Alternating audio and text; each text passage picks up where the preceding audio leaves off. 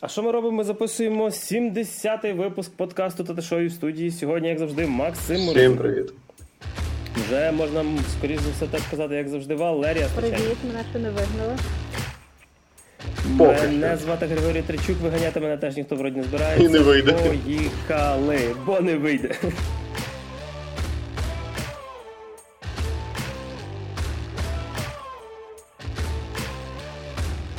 Так, подивилися ми багато всякого цікавого, навіть трошки щось пограли про те, що не встигли розповісти в попередньому випуску. Надіємося, часу нам сьогодні вистачить і на одне, і на друге, і на третє. Е-м, я думаю, що стартує в нас сьогодні з чогось дуже класного Макс. О, так. Я, я як завжди, чудово вибираю фільми і серіали в Netflix, тому що я вирішив... В мене тепер рубрика Netflix. Давай, давай називаємо цю рубрикою Netflix від Макса. Я думаю, можна вводити на постійній основі, тому що, в принципі, найчастіше я дивлюсь щось звідти, і я не, не завжди розумію, чи це добре. Бачиш, я поки бачу, типу, в тебе таку статистику. В тебе попередній фільм був про зомбі, тепер в нас вампіри. Угу. Наступне має бути ще щось, коротше, хорорне. Е, я пошукаю... Netflix купа азіатських хорорів. Я щось придумаю. Там про всіх цих демонів, про всіх цих довговолосих чувіх, які там з телевізорів вилазять і так далі, а-ля дзвінок і так далі. І я щось придумав. А те, про що я буду розповідати, це навіть не фільм жахів, це фільм повнометражний виробництво оригінального від Netflix під назвою англійською Day Shift, україномовний варіант, швидше всього, денна зміна. Так, так. Відповідно. Це такий е, комедійний бойовик, як я думав, комедійний бойовик про те, як Джеймі Фокс е, відстрелює вампірів е, і розбирається своїми простими життєвими проблемами, розплачуючись за борги, які він має заплатити, щоб його дочка не була змушена з його розведеною дружиною переїжджати в інше місто і всяке таке. Тобто в нас, в нас фільм про те, як... Е, це такий, розумієш, це... Це, це дуже смішний фільм, але в поганому розумінні, тому що я думав, що це, ем, типу, знаєш, така бойовик комедія, коли я починав його дивитись. А потім я зрозумів, ну, що фільм... Це так і виглядає. Я, я бачив трейлер, воно мені в трендах Netflix, до речі, вибивало. Ага. Але я так розумію, що тренди Netflix це просто будь-що, що нове з'являється, воно просто зразу в топ десять. Так. Тому що Netflix, що все, сам це промовить, навіть незалежно від того, дивиться це люди чи ні, і чи ставити на цьому позитивне рев'ю. Тому що я не розумію, як можна на цьому поставити позитивне рев'ю. Дивись, Григорій, воно... Можна, на Netflix є кнопка лайк і кнопка два лайки. Я знаю, я знаю, да, є два лайка. Ні, є і дізлайкнута, є, типу, не рекомендуйте мені О, це. Там же є таке, ну, як мінімум, з тих пір, як я користуюсь. А, і дивись, воно, типу, виглядає як пригодницька комедія, та? Як, як бойовик комедія, так? Але це не комедія-бойовик. І не пригодницька. Це, це, це серйозний бойовик, просто він знятий дуже погано. Тобто це прям... Це не комедія, це просто поганий фільм. Окей, там навіть постер такий, ніби там ззаді Адам Сендлер може стояти. Краще б там стояв ззаду... Розумієш, якби головним ворогом був Адам Сендлер, було б краще. Це хоча б було б смішно, справді смішно. Тому що цей фільм, він про те, як... Це такий, типу, чорношкірий Ван Хельсінг з Чорного району. От якось так це. Там є навіть Джамал Хелсінг. Та, та, бро Хел... Бі, Біджей Хелсінг, коротше. Або Тіджей Хелсінг, коротше. Тобто, знаєш, уяви собі от якогось репера, який, типу, мочив вампірів, працюю, прикидаючись, що він там працює якимось очищувачем там басейнів і так далі, от цього всього, і паралельно вирішує якісь там свої життєві проблеми, щоб ми, типу, більше переживали за персонажа. І уяви, що це знято дуже дорого, але дуже тупо і без смаку. Чудовий кліп Кені Веста. Що, до речі, так, у мене відчуття ніби от якийсь прикол, от, от що, от Валерія вона гарно підсам. Це ніби кліп Кені Веста, але дуже довгий, і чувак не називає себе і Богом. Тільки треба потерпіти, дві годинки.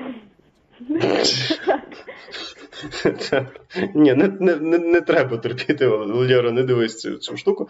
Тобто, я, я не, не знаю, е, тобто він е, класно технічно знятий, там, ну, там такий мультяшний сюрреалістичний екшен, знаєш, там стріляють в когось з дробовика, це хтось там відлітає на чотири метри, там всі ці вампіри такі ці. Головне питання.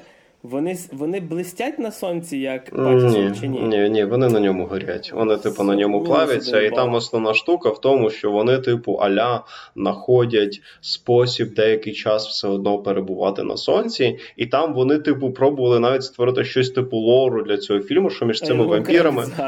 щоб від Лореаль, типу, щоб вони цей, і е, що в них там між ними є якісь певні двіжухи. Розумієш, воно нагадує, знаєш, ці комедії е, підліткові нульових, е, де головними героями є типу такі веселі чорношкірі поцики, а е, проти них виступають такі, знаєш, білі зануди.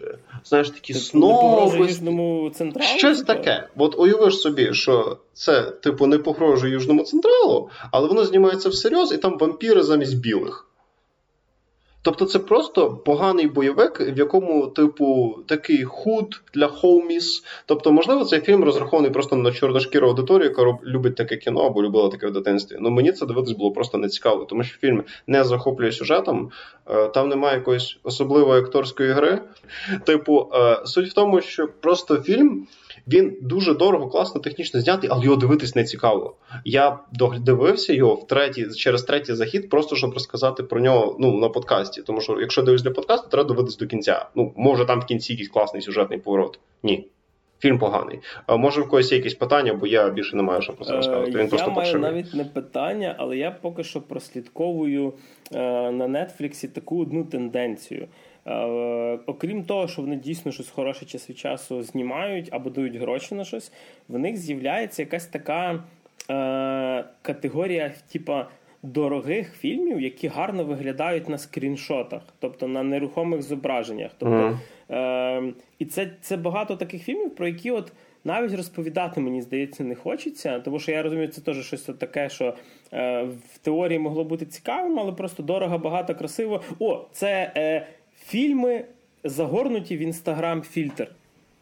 Коротше, це да, так, ти колись щось таке розказував. Та, про цей фільм з Галь Гадот і всіма цим іншими. Червоне повідомлення. Слухай, дивися, Day Shift, денна зміна, воно mm. в стилі до чогось світлого, була сіра людина і було червоне повідомлення. Походу вони якось йдуть просто по кольорах, мені здається. І в кінці буде Netflix Rainbow Collection.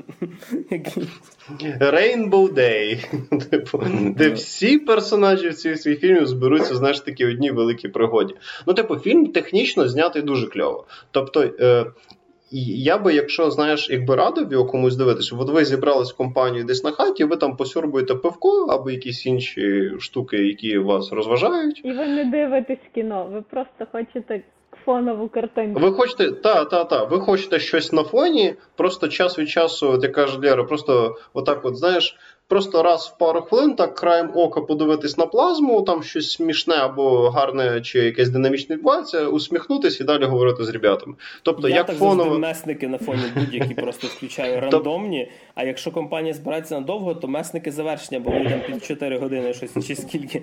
І ти такий просто повернувся, о, Айронмен, пролетів. І, і це кожен раз норм. Одні ті самі гості, і Григорій кожен раз один той самий фільм вмикає. І вони, як в цьому, і вони як в цьому заводному апельсині сидять з цією штукою, типу, що очі не дає закрити, і Григорій так капає каплі спеціально. Слухай, мені просто е, цікаво, Джеймі Фокс, блін, він, він доволі насправді крутий чувак в акторському плані, він же ж і в Джанго грав, і Рей, про Рея Чарльза, згадуючи це, за це наші попередні теми. Це чорний, що грає Джанго в Джанго? Так, так, так. Та, е- та і співучасник з Томом Крузом був нормальний. Тобто, типу, е- з, разом з Батлером, законопослушному цьому громадянину, чи як він там правильно називається. Так, так, так. Тобто, і знову ж таки, вертаюся до своєї оцеї теорії, коротше, кольорових фільмів з Інстаграму, завжди беруть доволі непоганих акторів. Дорогих і, і популярних. Дорогих, тобто грош, грошей він отримав там, я думаю, нормально. Він дуже дорогий актор, до речі. І беруть якихось дуже дешевих сценаристів, наскільки я поняв. Або не беруть їх взагалі. Типу, так. Просто, ну, типу, фільм, е, він має дві функції. Або фонова розлікуха, якщо ви любите робити хейт-вотч. Тобто ви знаєте, що фільм поганий, і вам хочеться його подивитися, просто щоб його по приколу з друзями пообсирати. Я так робила з тисячами відтінками сірого. Ну, от, от, от. Тобто... Хороша відмазка. Ми, ми робимо вигляд, що ми віримо Валерії, що вона не любить п'ятдесят відтінків сірого. От, типу, і, тобто, але всерйоз його дивитись, чи якось окремо його таргетити, чи всерйоз виділяти на час, не треба. Він поганий, він гарний і поганий. Все. за п'ятдесят відтінків сірого е, маленький, маленький короткий інпут від мене. Я всі частини не бачу, input, так що давай. Я знаю, за що я говорю. Е, в мене колись була така історія з п'ятдесят відтінків сірого. Першу частину я подивився, коли вона вийшла. Я не знав, що це таке. Я поняв, це кіно не для мене. І потім вийшло ще шістнадцять частин, наскільки я пам'ятаю, чи десь. Вони там на рівні Три. з Форсажем. Три. Три, добре. Ну, типу, від... Я скажу... Вони мені йшли як шістнадцять.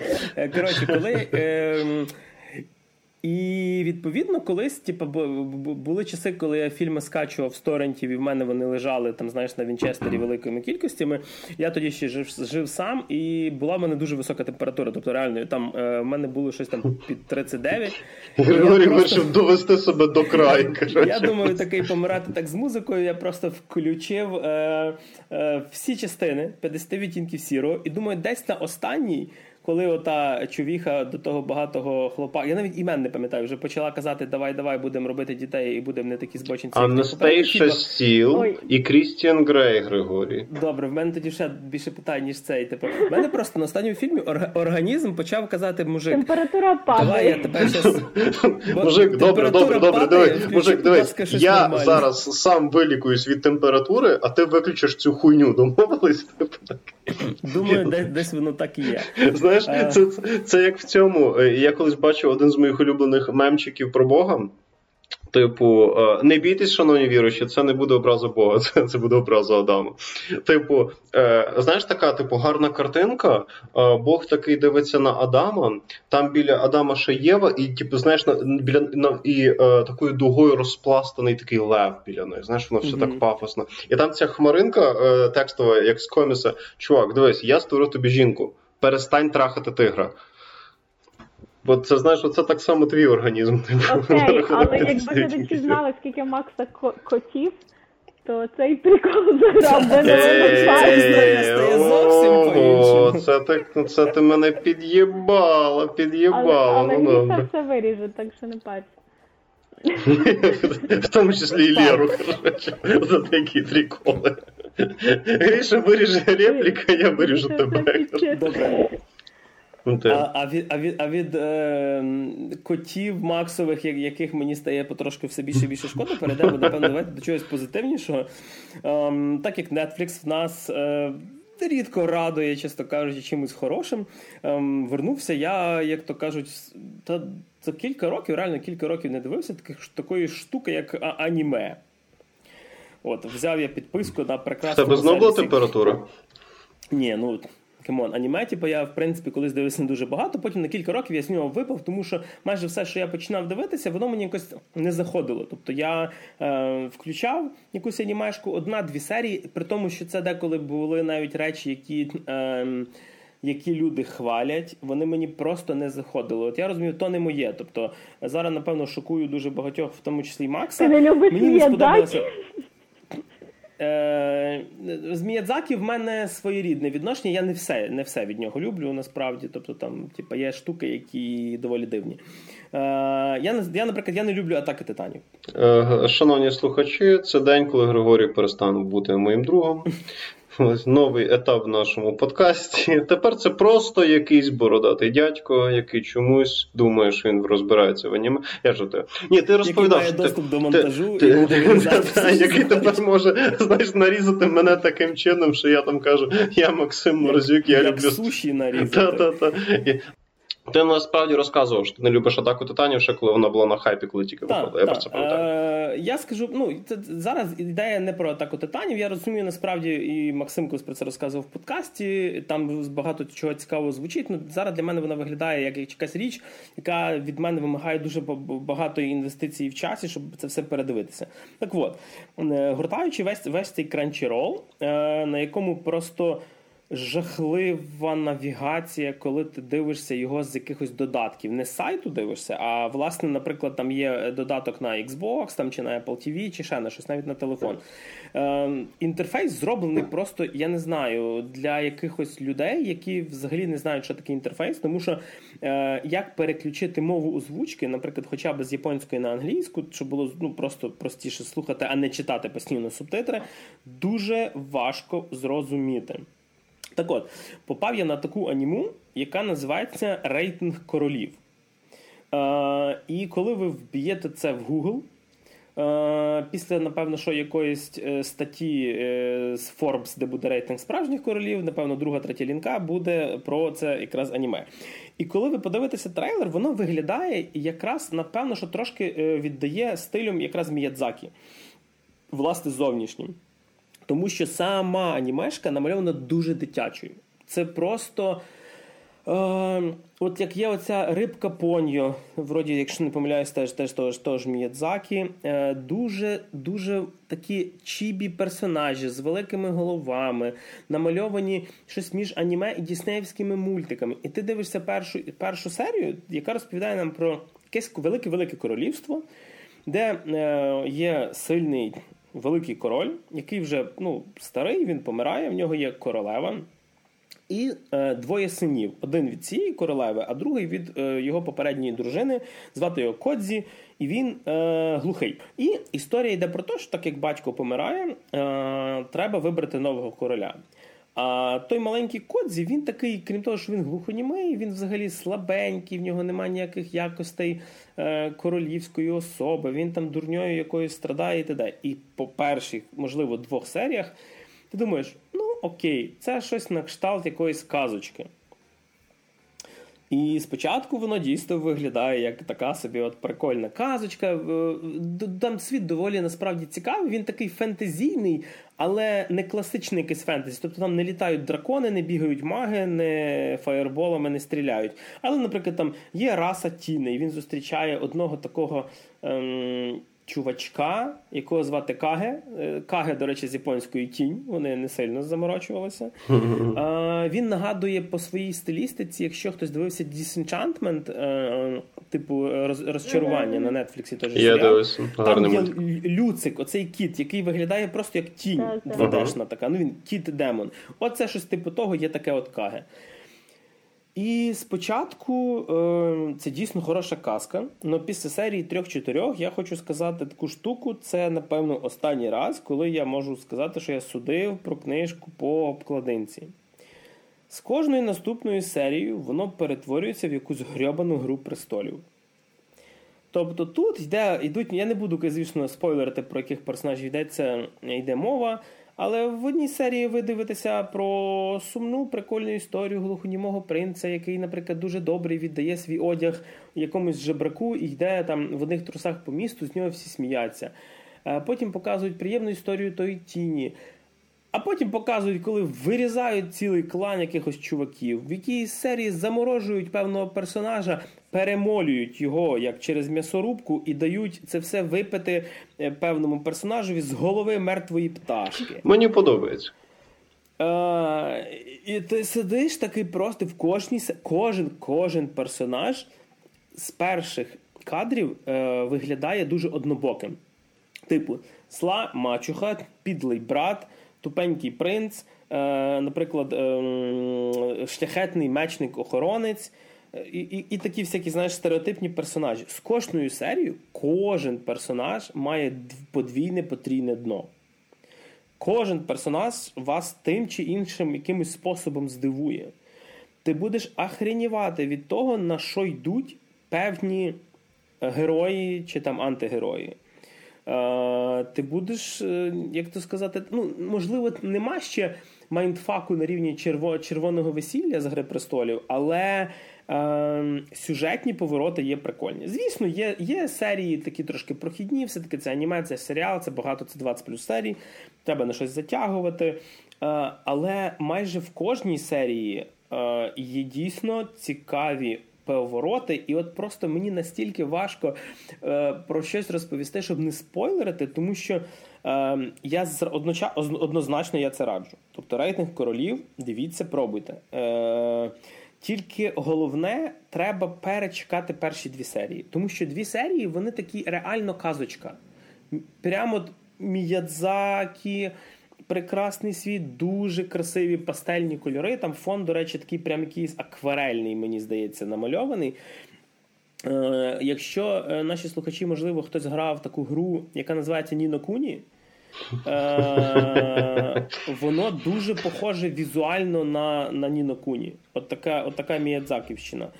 І поки Макс сміється зі слова куні, тому що все-таки в душі Ніно. Йому тринадцять. Мене насмішило слово Ніно, я розумію. Типу, то дуже раджу подивитися. Думаю, де знайти подивитися, ви його зможете. На Crunchyroll вже є доступно, мені здається, повністю всі двадцять три епізоди. Я ще не додивився до самого кінця, тому що це двадцять три епізоди, треба на це час. Подивився, мені здається, п'ятнадцять чи шістнадцять. Тобто вже більше половини я, я переметнув.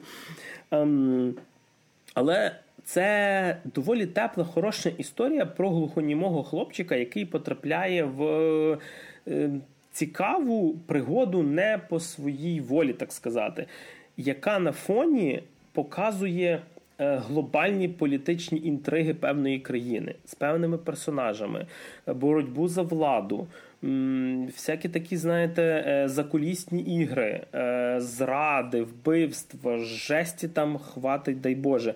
Так, ця жесть намальована оцим таким красивим акварельним стилем, таким міядзаковським, але, ну, як би мені не показали відірвану голову, я розумію, що це відірвана голова.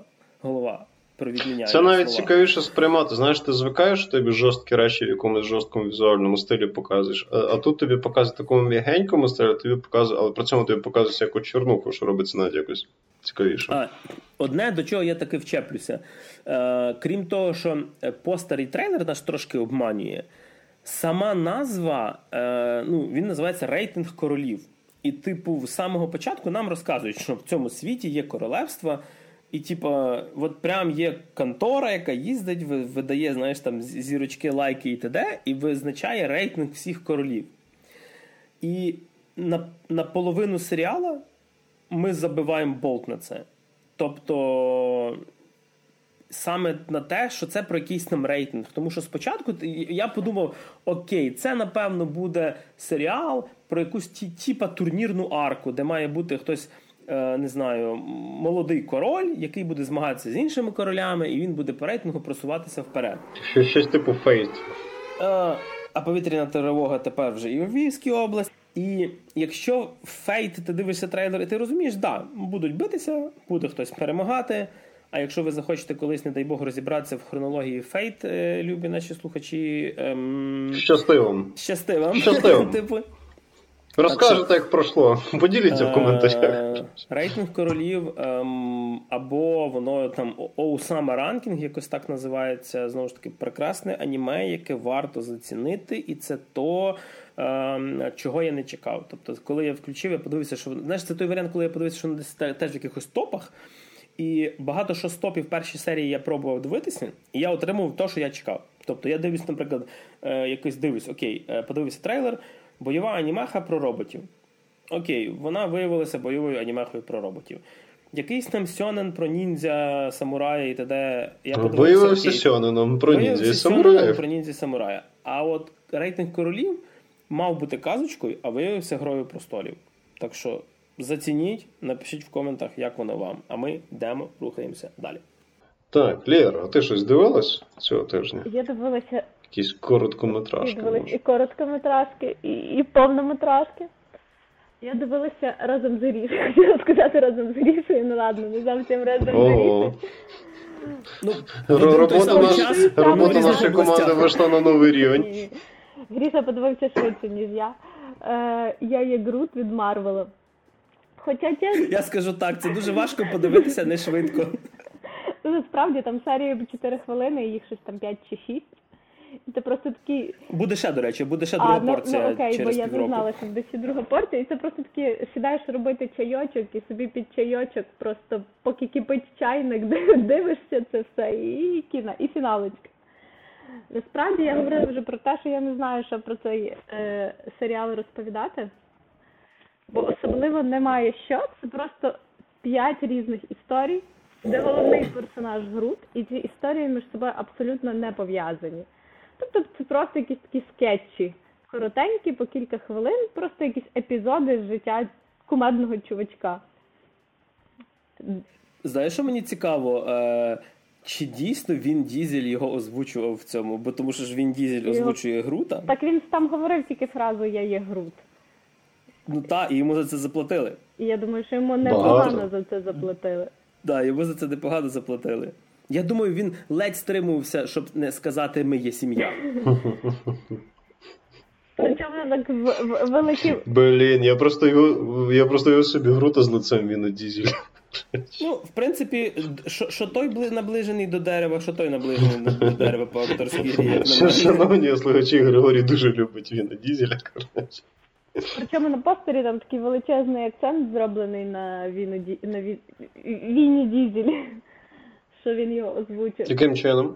Ну там прям всюди, ти дивишся постер, і там великими буквами озвучував Він Дізель, великими літерами. Він а, Дізель, Він Дізель, okay, там okay. просто... Well, це, це серйозно. Ну, типу, його хоч весело дивитись, там якісь цікаві історії, вони якось вплетені в основну історію, чи це чисто про Грута. Ну, типу, про що нам? Вони не мають відношення до фільмів про фантастичну четвірку, абсолютно. Там немає інших персонажів. Ой, боже, чи яка фантастична четвірка, чекай, вартові галактики. Але в захист скажу, що Лєра не збрехала, вони теж не мають відношення до фантастичної четвірки, ні вартової галактики. Тут нема що вирізати, Лєра, ти все правильно сказала. Грут не має відношення до фантастичної четвірки. В одній серії там є єнот. В останній серії є єнот, та, який з'являється в останніх секундах. Я такий наганяю Груту, і серія закінчується, в принципі. Це дуже сімей... сімейний, насправді, мультик. Його можна дивитись дітям, і його можна дивитися з дітьми. І він би клас... Але дуже, е, мені здається, що все-таки мало. Ну, серйозно, п'ять епізодів по чотири ну, серії. Він не про що, насправді він просто ні про що. Тобто ти дивишся, як от, оці піксеровські короткометражки перед великим фільмом в кіно, які, які ти просто подивився, типу це все по фану, дуже гарно, і забув. Ну, але в Піксара все-таки були непога... ну, були кращі, як на мене. Я, можливо, не всі їх не пам'ятаю, але, типу, е- були історії, які під час перегляду Закипали. Вони мені подобалися. Я розумів, що я їх... Та, типу, а тут я якось їх подивився е- серію з, е- типу, де, типа, два... Ну, не... Боже, я про спойлерю, де є ще одна істота, яка схожа на Грута. Uh, і де вони там танцюють, я просто промотував. Тобто, типу, це серія, яка йде чотири хвилини, і я її вже промотував. Я просто не зрозуміла, наприклад, про що ця серія. Ну, якщо серйозно, її мораль, е, сенс, е, що ми мали зрозуміти, ну там придумай сам, коротше. Я, я не думаю, що це та штука, яка має мати якусь там глибоку мораль. Мені здається, це все-таки просто, знаєш, пару коротеньких мультиків для Є дітей. Є просто смішні мультики. Ну, тобто ти дивишся от ті ж піксаровські мультики, які просто кумедні. Тобто там якийсь смішний угу. поворот, не знаю, пташечки падають з гілочки, і це дійсно смішно і для дорослих, і для, знаєш, і для дітей. А тут прям насправді і цього фану не дуже є. Там є одна серія, де Грут купається в джакузі. Голий. Тобто вона така якась начебто фанова. І ще одна з... Це, це там, де він на ньому виростали да, листя, ли, чи ні? Листячко, да, виростало.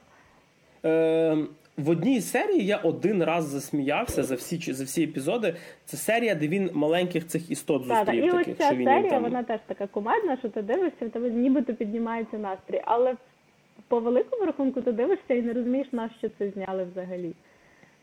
Для чого? Я би сказав би так, якби це було, знаєш, от умовно, виходить наступний фільм там про вартових галактики, і е, перед фільмом показати, так як Pixar робить, типу, цей мультик один. Ну, я би сказав, да, окей, але... Типу...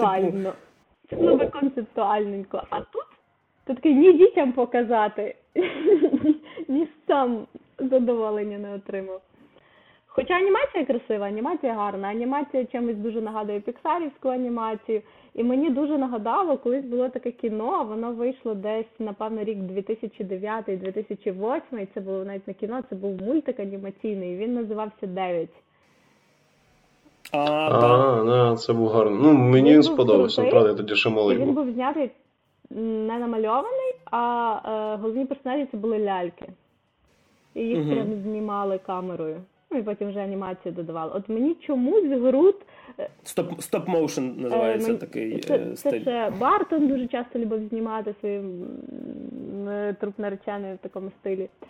І от мені чомусь Грут типу, дуже нагадав оцей фільм дев'ять. Я не знаю, самою анімацією. Хоча це взагалі не те, Ну так, просто тут, розумієш, в Грута анімація, сама графіка, вона, так, типу, класно зроблена. Так, як вартової якби галактики. Ну, тобто, там ці шутки. Е- але тут таке відчуття в мене було, що там, знаєш, частота кадрів занижена. Тому було нудно типу, дивитись, так... ти маєш на увазі? М- да я не знаю, навіть, щоб дешевше зробити. Я ставлю більше на фінансовий аспект. Марвел почали так, економити. Там... Світ ніколи не буде таким. Напевно, і немає на що витрачати. Ці коротенькі серії, на що там витрачати, насправді, гроші. Ну, не знаю. Мені взагалі, знаєш, оці останні серіальчики Марвел, щось я ні за що не можу нормально зачепитися. Хоча, ні, брешу. М- я... Мені Локі сподобався, але з перших Локі і ВандаВіжн. Це, в принципі, два серіали, ну, які да, мені сподобалися. Ну, так, ВандаВіжн, вона... прикольно оцею стилізацією під різні серіали, типу, прям, там, до речі, якщо е, слухачі, можливо, про це не знають, там навіть е, вони пісні переробляли, використовуючи оригінальні пісні серіалів там п'ятдесятих, сорокових, тридцятих, тобто, тобто це не просто рандомно, давайте зробимо чорно-білий, там прям є кадри, референси до там всяких серіалів е, п'ятдесятих, шістдесятих і т.д. Е, недавно, до речі, був непоганий фільм з Хав'єром Бардемом і Ніколь Кідман, де вони грають е, якось, е, боже ти мій, е, все про Рікардо, чи якось так називається, Рікардос воно щось там в оригіналі. І це, і це фільм, фільм про акторів серіа, серіалу п'ятдесятих, на який якраз референс йде «ВандаВіжн». До речі, дуже, дуже кіно раджу. Тобто я не буду зараз про нього розказувати. Мені здається, що ми в якомусь випуску про нього вже, вже згадували, але дуже раджу. Прямо от, оце, оце от, от, дуже зайшло мені. На рахунок Марвел ще дам своїх п'ять копійок. Е, я думаю, що поки немає сенсу робити огляд, тому що я тільки одну серію подивився, вклинюсь. Але е, вийшла перша серія серіалу «Ши-Халк». Я не знаю, як нас. Жін, «Жінка-Халк», напевно, перекладуть. Так, так, «Жінка-Халк». Е, «Халкеса». Е, ну, тут Халкиня? Там, там якраз типу, це переставка «щі», то вони будуть, напевно, жінка казати. Е, типу, оце прям круто. Прям круто. Оце тоді, коли я подивився першу серію, я прям в захваті. Це то, як треба переносити комікс. Е, до речі, і головну роль грає Тетяна Маслані, це актриса з українським корінням. Тобто вона якось там, типу, бабця чи хтось українка. Ну, це обов'язково. Е, що теж доволі радий. Е, та, ні, мені просто е, читати, не знаю, чи ви читали, чи не читали, але це типа про е, кузину Брюса Беннера, яка теж стає типа Халком, але е, вона контролює це все, ну, просто трошки по-іншому, не так як Халк, типа він не, не міг до певного часу контролювати, і вона е, адвокат. І типа на відміну як, як Брюс Беннер був науковцем, і він такий, я тепер буду супергероєм, е, типа, але він науковець, то Дженніфер Волтерс, це його сестра, вона якраз ем, супергерой, яка хоче бути адвокатом. Вона така, типа, яка не хоче стоп, бити морди. Мені ще треба тут одну пару розлучити. Да, да, да, да. Типа, вона ламає четверту стіну час від часу. Типа, ну, тобто, і робить це не так ем, кострубато, як Дедпул. Е, прям, я не знаю, я лишився задоволений після першої серії. Там навіть є, на відміну від інших фільмів Марвел, в кінці, в сцені після титрів практично є один матюк, можна сказати. Такий обрізаний трошечки. Але, блін, читали ви це чи не читали, тому що я сумніваюся, що в Україні це колись хтось перекладе на українську мову, це не є дуже популярний персонаж. Блін, перша серія, я в захваті. Їх буде тринадцять, знову ж таки, це не Netflix, це чекати по кожній серії, блін, довго-довго-довго. А коли подивлюся вже більше, розкажу нормально, бо бачу, мене знову трошечки заносить. А ми рухаємося до наступного фільму, вже не короткометражного. Тут же ми з Максом дивились разом. Mm, якась, та. Слухай, в мене якийсь такий, знаєш, кіношлюшечна поведінка. Бачу, то я з Лєрою мультики дивлюсь, то я з Максом кіно. Це називається полігамність. Ми в нашому подкасті проти, так, ми проти сладшеймінга, ми вважаємо, що від життя треба брати все. Тому дивіться фільми зі всіма, з ким хочете. Вас ніхто так не от. Має осуджувати. Так от, ми з Григорієм приємно провели вечір з Хижаком. З Хижаком подивилися фільм, який називається «Prey». І, на жаль, це не екранізація гри від Arkane Studios «Prey».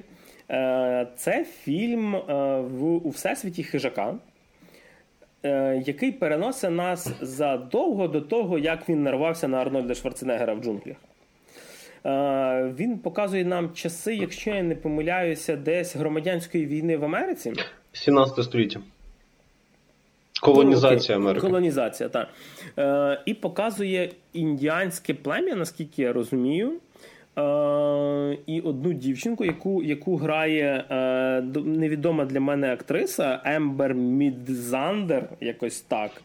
Е, грає е, дівчинку, яку звати Нару. І... То? Так, е, да, Наруто, так. І... Вона стикається з хижаком. Ну, так сталося, що хижаки час від часу прилітають на різні планети, вони там полюють. І, скажімо так, Шварценеггер був в нього не першим. Ну, це вже, звісно, інший хижак, який прилетів на планету і зіткнувся з цією дівчинкою. До речі, в фільмі дуже багато акторів якраз з індіанським корінням. Тобто там прям, е, якщо подивитися навіть на е, прізвища акторів, то там є типа е, актори, які мають там е, якось, е, господи, там є, допустим, актор, якого реально звати там Джуліан Блек Антилоп, типу, тобто угу. Чорна антилопа. І та, це е, єдиний, якщо я не помиляюся, фільм, який в цифрових сервісах, а це цифровий сервіс Hulu, вийшов з дубляжом на мову індіанців. Тобто він вийшов і англійською, і його дублювали ще типу мовою індіанців. Він ну, настільки ін- інклюзивний, наскільки це можливо. Вот. Тобто індіанців не грають мексиканці, як це зазвичай. Тобто фільм переведений на мову індіанців, по-моєму, все супер. Ну, там хижака грає, якщо не помиляюсь, типу колишній баскетболіст, до речі. Ну, то ясне діло, чого ж тобі таке одоробло треба взяти? Якісь має там коріння, мені здається, звідкись ще, крім Штатів, тому що у нього там прізвище Ділієгро, типу якесь таке, ну, напевно, італійське коріння. Та, та, італійське. І саме, і саме смішно, що його грає, знаєш, такий високий і доволі приємний на вигляд актор, якого просто вхірачили маску ну, цього хижака. Це не Рей Парк, який має специфічну зовнішність, він там всяких дартів, молів грав і т.д. Напевно, йому трошки обідно. І що хочу сказати, до речі, про акторів. Доволі немає їм шум грати більшості з них, тому що це ем, фільм, який крутиться навколо двох-трьох персонажів. Всіх цих індіанців, яких найняли, це прекрасно, вони свою роль відіграють, але ну, нема що серйозно відіграти. А от за головну героїню, що мені хочеться сказати, виглядає вона, звісно, приємно, відчувається, що в неї є якесь, напевно, чи то коріння індіанське, чи, можливо, просто вона на них схожа, але я не знаю, де в сімнадцятому столітті вона знайшла ботокс для губ. Ну просто ці її пухлі, накачані якимось гіалуроном губки, прям от кидаються в очі, що, що, що це, типу, так не могло бути. Індіанські жінки, до речі, в макіяжі доволі непогано розбирались. Який е... не зникає після бій... бійок. Ні-ні, який не зникає після бійок і який абсолютно е- класно залишається, коли вона потрапляє в цю трясину в болото, угу. абсолютно так. повністю вся так. брудна вилазить. Так. І потім, коли вона ідеально показує, виглядає потім. Вона там миє, миє собі портки якісь, типу, вже показано, коли вона настільки чиста, що в неї навіть в волосі слідів цього бруду не лишилося. Я не знаю, я пам'ятаю, що колись ходив в якийсь похід, де попав в дощ, та я кілька днів з волосся це все відмивав. Виглядав, знаєш, як цей Том Хенкс з фільму, де він на безлюдному острові опинився. Гріша так, що ви мені розказуєте про те, як вони так виглядають? Ну, типу, дуже багато, знаєш, таких ляпів в цьому фільмі, в цьому плані. Тобто, він знятий ніби технічно прикольно, актори підібрані гарно, грають вони, до речі, добре, і масовка грає добре, і все це працює нормально, і ця актриса грає непогано, але просто фільм в багатьох аспектах знятий, знаєш, так трохи на пофіг з точки зору логіки і сценарію, що мені особисто не дуже зайшло. Тому ну, що... як де? Насправді, я, я зараз, сорі, що я втикаюся, насправді, е-м, вибачте за спойлери, те, як вона перемогла хижака, а, ну, пере... а ви, ви сумніваєте, що хижак її вбив чи що в кінці? Звісно, що ні. Е, це прикольно. Ос, оста, остання, типа, річ, як вона його змогла перемогти, це на смікалочку прикольно, тому що якраз мені було цікаво, як вони луком-стрілами можуть завалити того хижака. І, типу, а... що вона використала для цього? Я, я таки в кінці розумію, типу, як це сталося, це по-дебільному, але чим так. вони його вбили, це, я думаю, єдиний взагалі був варіант, чим його можна було вбити. Я не буду спойлерити. Тобто це реалістично було. Чи це не виглядало? Так, звісно, фільм про прибульця з космосу, який прилетів, типу, з бластерами і ракетами, це майже документалка. Знаєте, я записала в кіно, я потім буду розповідати про цей наступний фільм, коли всі ага. екшн-сцени зняті дуже нереалістично. Тобто те, про що ми говорили, що тобто, вона вкопалася в болоті і вилазить просто з ідеальною кладкою. Тобто дуже часто буває, коли є якась бійка, і ти дивишся, і ти розумієш, що окей, типу, по законам логіки, ну, він ніяк не міг перемогти. Я ну, просто... скажімо так, скажу, я відповім на це запитання, я думаю, Гріша може додати потім свою думку. Як на мене, те, як це було знято майже сорок років назад в першому хижаку, і майже тридцять років назад в другому хижаку, виглядало круче, ніж в цьому фільмі. Окей. Тобто от в цих старих фільмах це було зроблено краще. Попри те, що тоді ще не було таких технологій. Знову ж таки, е- бюджет тут дуже маленький. Я не гуглив насправді його бокс-офіс поки що. Він знятий е- не для кінотеатрів, він знятий для цифрового сервісу Hulu. Це не рівень фінансування Netflix, навіть не Disney плюс чи Amazon. Це Hulu. Це типа то, де виходить щось, коли просто не дають багато грошей, дають трошки, треба зняти. Е, місцями є прикольні візуальні моменти. Е, вся сцена навколо дерева, де вони типу полювали на нього, сидячи на дереві, знята доволі прикольно. Є місцями е, цікавість такі сюжетні... М- Сюжетні моменти, коли ти розумієш, що все-таки проти чуть не суперспецназівця з бластерами е, борються з палками, типу луком і стрілами. Е, це теж доволі інтересно показано. Е, хоча сам «Чужий», він трошечки... Хижак. Боже, хижак, перепрошую. Він м, виглядає трошечки по-інакшому, тому що це типа за, за там, триста років до Арнольда Шварценеггера. В нього навіть ця маска така, знаєш, він якийсь там, не знаю, прото-хижак чи щось таке. Тобто, ну, якась маска, типу кістяна ритуальна. Так, типу як череп якийсь зверху вдягнутий в нього. Для тих, хто дивився якісь наступні фільми, типу «Хижака першого, другого» чи «Хижака проти чужого», тут будуть багато таких нестиковок, чому він веде себе саме так чи інакше. І знову ж таки, якщо ви подивилися трейлер, типу, ви практично фільм вже бачили. Трейлер дуже багато всього показує, трейлер дуже багато всього спойлерить. І я би сказав, що це фільм, від якого то, що ви побачили, типа, це такий собі, як, ну, моя думка, середнячок на вечір. Я не скажу, що я від нього був в захваті, але я не скажу, що типу, в мене є відчуття потраченого часу. Та ні. Типу. Ну, персонально в мене трохи м- гірші враження. Тобто, не знаю, може це просто в мене цей синдром утьонка, як люблять це говорити. Mm. Що ти дуже любиш те старе, що ти дивиш. Просто мені перші два хижака дуже подобались. І мені сподобались хижаки там, де був Броуді. Тобто там дев'ятого чи одинадцятого року. А, там, де на планеті їхні. Так, він був специфічний, крім Лоуренса Фішберна. Так, це, це, це, це, це була погана ідея. Тут, та. Тобто мені в цілому подобається цей концепт, мені подобається цей світ, мені подобається, і я чекав. Тобто я, ну, я не так, щоб чекав, тобто я за пару тижнів, як я подивився цей фільм, почав бачити в соціалках меми всякі і так далі. З цим фільмом я такий, о, ніфіга собі, по хижаку щось виходило, а потім було, що це не зовсім хижак.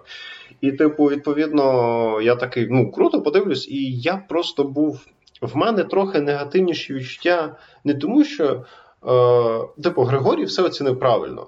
Але просто в мене інакше сприйняття цього фільму, бо я люблю цю франшизу і я хотів кращого.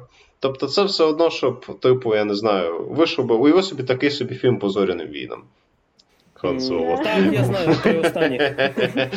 Типу це. Бо уявив собі, що ти подивився, ти, ти хотів, я не знаю, епізод п'ятий, а ти отримав Хан Соло. От я теж, я хотів свій, я хотів свій епізод п'ятий, я отримав Хан Соло. От, от знаєш, якось це, так. Як я би хотів хорошого продовження «Термінатора», а я маю останніх чотири фільми. Та, та, щось таке. От щось та... Во, во, во, оце хороше порівняння. Тобто... Блін, я ще одне, до чого я реально добухаюся в цього фільму. В «Термінаторі», чому в мене є порівняння з «Термінатором», в останніх «Термінаторах» є дуже хірова штука, це таке, знаєш, це дуже такий дурний смак називається. Коли колись Шварценеггер сказав фразу «I'll be back», і тепер в кожному фільмі хтось має казати фразу «I'll be back». Умісно це чи ні? Так. Колись Шварценеггер, знову ж таки, в першому «Хижакові» сказав фразу «Якщо в нього йде кров, значить його можна вбити». І вони, звісно, паразитують на цій фразі. І в «Прей» це дуже тупо сказано.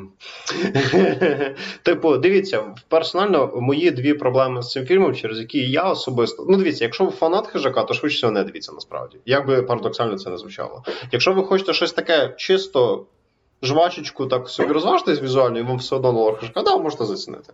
Типу, е, в чому є нюанс? По-перше, фільм дуже часто, він наповнений дуже великою умовністю, великою кількістю умовностей, навіть по міркам фантастичних фільмів.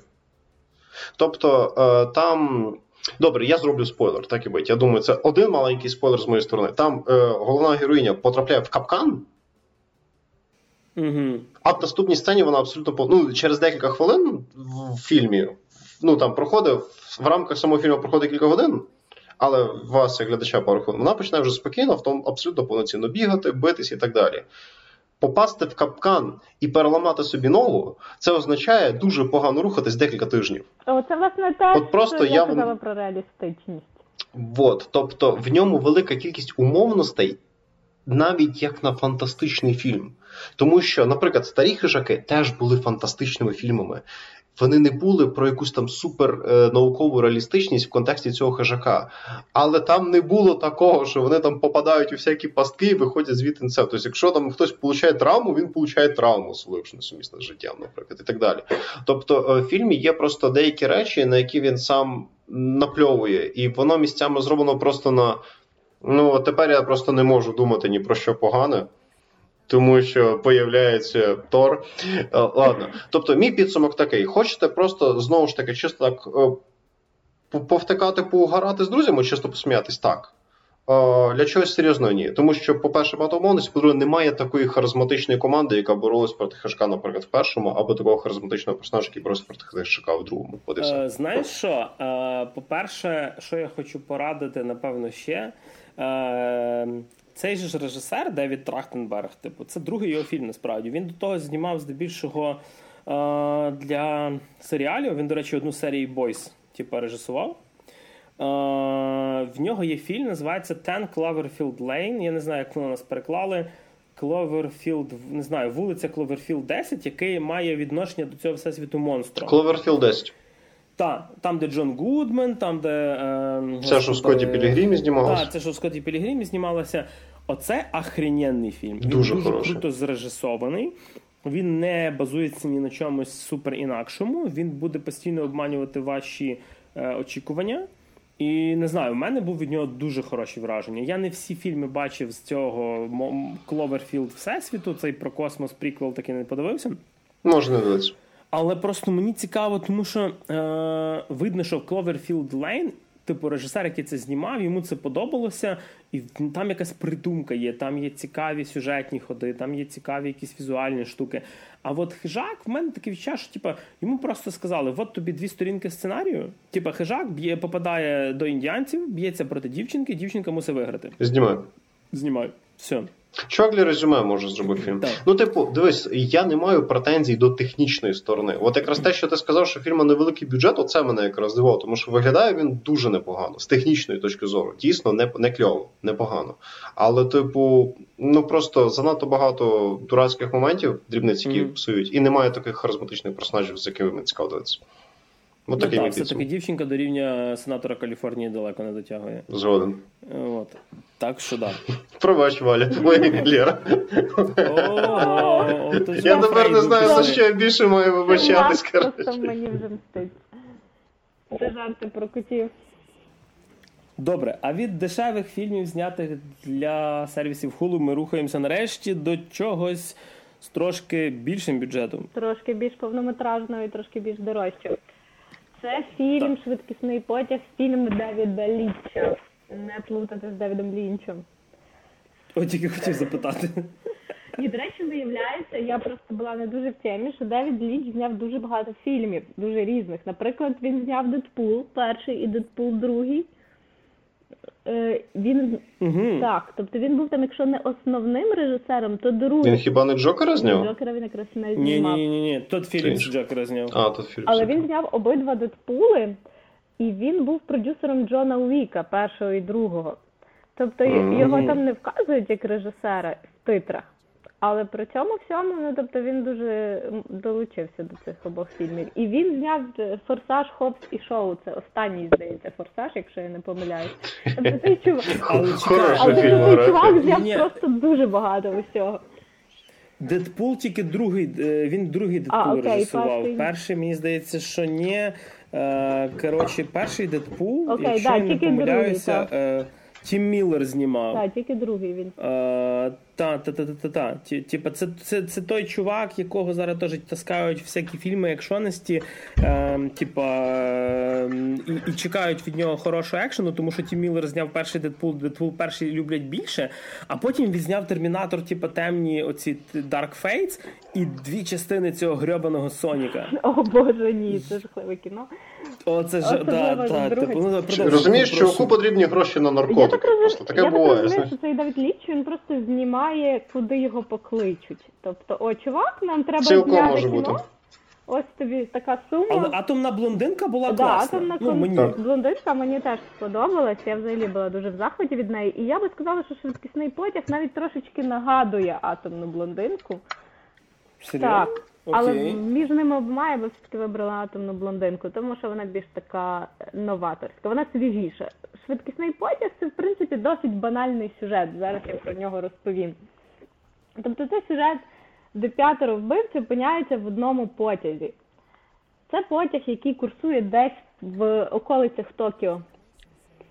І, відповідно, ці п'ятеро вбивців, які між собою не знайомі, кожен з них має якесь окреме завдання. І кожен з них має це завдання успішно виконати до кінця е, призначення потягу.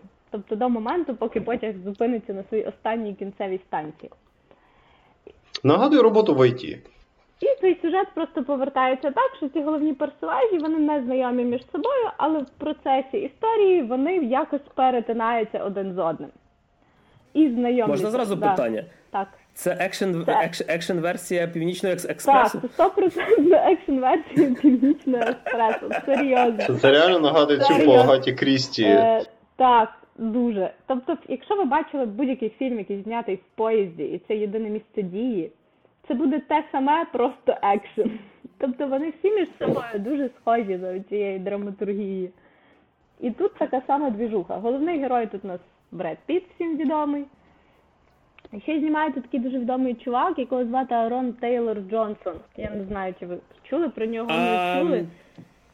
Це ртуть так, в «Месниках». Так, так. Він в «Кінгсмені» грав. Він грав ще в «Піпець», він ще грав, якщо я не помиляюся. Uh-huh. «Кік-ес», я не знаю, як він у нас був перекладний. Ну він, в принципі, це два найвідоміші. І в дебільному фільмі по «Годзіллі». Угу. Всі інші це такі, ну, актор він прикольний. Це якісь, насправді, мені особисто дуже маловідомі актори, хоча всі вони грають досить непогано. І одним словом, ця історія починається з цього, що головний персонаж Бреда Піта просто заходить в цей потяг і намагається виконати своє завдання. А його завдання, якби, полягає в тому, що він вже хоче сходити з цієї такої некрасивої стежки поганого хлопця, і його просто просять виконати останнє завдання, за яке йому заплатять гроші, і після цього він може собі спокійно займатися чим завгодно. І це такий, типу, дуже фріковий персонаж в панамці, який ходить до психотерапевта. І постійно на зв'язку з менеджером, який йому дав це завдання, а його завдання в тому, щоб довести валізу з якоюсь великою сумою кешу. Тобто йому просто треба цей чемоданчик доставити в цілості і сохранності до кінцевої станції. І ми починаємо спостерігати за тими перипетіями Бреда Піта. В нього такий дуже кльове прізвисько Сонечко. Сонечко – це типу Божа коровка. Ага. А, це Сонечко. Так, Сонечко. Просто в українському варіанті воно таке перекладено, як Сонечко. Сонечко, і йому так систематично не щастить, тобто він такий типовий невдаха, з яким постійно стаються якісь такі міні-факапи. То він десь послизнувся, то він когось ненароком вбив, І типу він постійно про це розповідає, типу, будучи на зв'язку зі своєю менеджеркою. А менеджерка, ми чуємо тільки її голос, ми чуємо, що це якась дуже гарна, розумна, впливова жінка з дуже красивим голосом, яка постійно його супроводжує. Я подивився каст, я знаю, хто її грає. Але це, ну, це не спойлер, насправді. Її грає Сандра Балок, але ми побачимо це в останніх кадрах, де вона просто так чисто з'явиться і зайде в кіно, і більше ми її протягом фільму, в принципі, не бачимо. І потім, от, власне, цей от головний персонаж Бреда Піта, він починає потрошечку знайомитись з іншими героями, цими п'ятьма вбивцями.